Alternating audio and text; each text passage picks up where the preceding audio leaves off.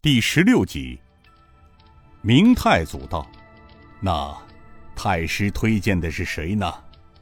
太师道：“回皇上的话，臣推荐的是刑部侍郎李玉春李大人，因为李大人是协助晋王爷办差的，这件事儿别人去都不合适啊。”太祖皇帝想了片刻，说道：“嗯，老太师思之甚密。好，朕准奏。那李爱卿就尽快的准备一下，即刻启程。一定要将尹大人一家被害案查个水落石出，还大臣们一个公道。”刑部侍郎李玉春急忙跪下道。臣遵皇上谕旨。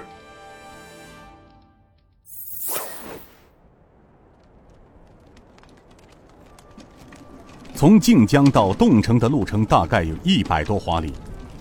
虽然经过连日的大雪，但官道上的积雪并不厚。刘子和为他们事先在篷车里准备的很充足，除了干粮和水之外。大车里还有厚厚的棉被，将车厢封闭得严严实实，还特意放上一个暖炉。虽然路上寒气逼人，车厢里却十分温暖。残剑门主郑天明让两个孩子睡下之后，便从腰间摘下一壶酒，递给柳祥道：“来，祥子，喝两口，御御寒吧。”柳祥笑着接过郑门主手中的酒壶，笑了笑，问道：“郑门主，高寿了？”郑门主呵呵的笑着道：“算起来呀，老夫今年八十有六了吧？”柳祥惊叹的说：“啊，不简单啊，都八十六了，看上去最多六十多岁的样子。”我曾听东家说，老人家出道江湖六十多年，当时小的还有些不信，今日一见，果然和东家说的一样。郑老爷子，您可是成了半仙之体。听东家说，郑老爷子年轻的时候就威震江湖，一身功夫出神入化，可惜小的没有这个福缘呀。若是能够拜在残剑门老爷子的门下。小的就算死，可以扬眉吐气了。郑门主笑道：“哎，祥子，你不是身上有功夫吗？”柳祥有些不好意思的说：“老爷子说笑了，就我这些三脚猫不入流的功夫呀，与一般的普通人相比，倒还勉强。”若是跟江湖侠士相比啊，那不就是拿星星跟皓月相比吗？郑门主笑着问道：“你的功夫是跟刘子和学的？”柳翔笑道：“呃，算是吧。小的也不是本地人，在小的十岁那年，黄河发大水，父母亲就带着小的逃难到了盐城，后来。”父母就被饿死了，只剩下小的孤身一人靠乞讨度日。幸好遇上了好心的东家，他收留了我，就跟着东家到了晋江。正门主叹声道：“唉，想不到祥子你也是个苦命之人，从小失去了双亲，也够可怜的了。”柳祥道。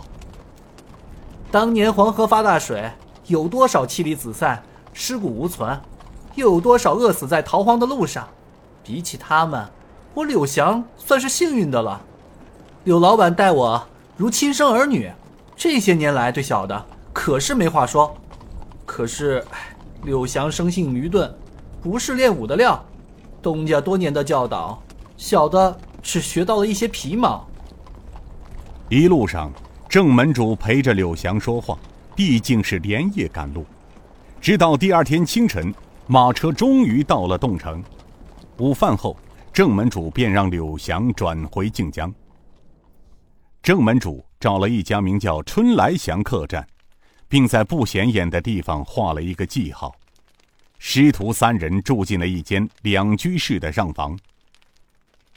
经过一夜的调养，尹建平兄妹基本恢复了元气。郑门主开始向尹建平兄妹传授残剑门的内功心法，并讲解了练习内功心法中的要诀。兄妹俩从小生长在书香门第，十分的聪明，不到两天的功夫，便基本掌握了练习内功心法的要领。第二天午时，郑门主师徒三人用过午饭，兄妹俩各自在房间里练习。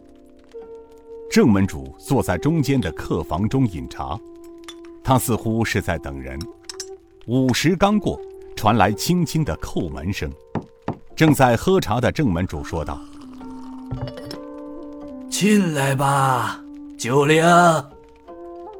门开了，进来的是一个年过六旬的老人，长着一张黑里透红的长脸，留着两绺枕须，两道花白的瘦眉下一双深邃的三角眼，时而一闪，透着精明强干。一身洗得发白的青布棉袍套在身上，厚底羊皮鞋子上溅了许多黄泥。老人似乎是赶了很长一段路程。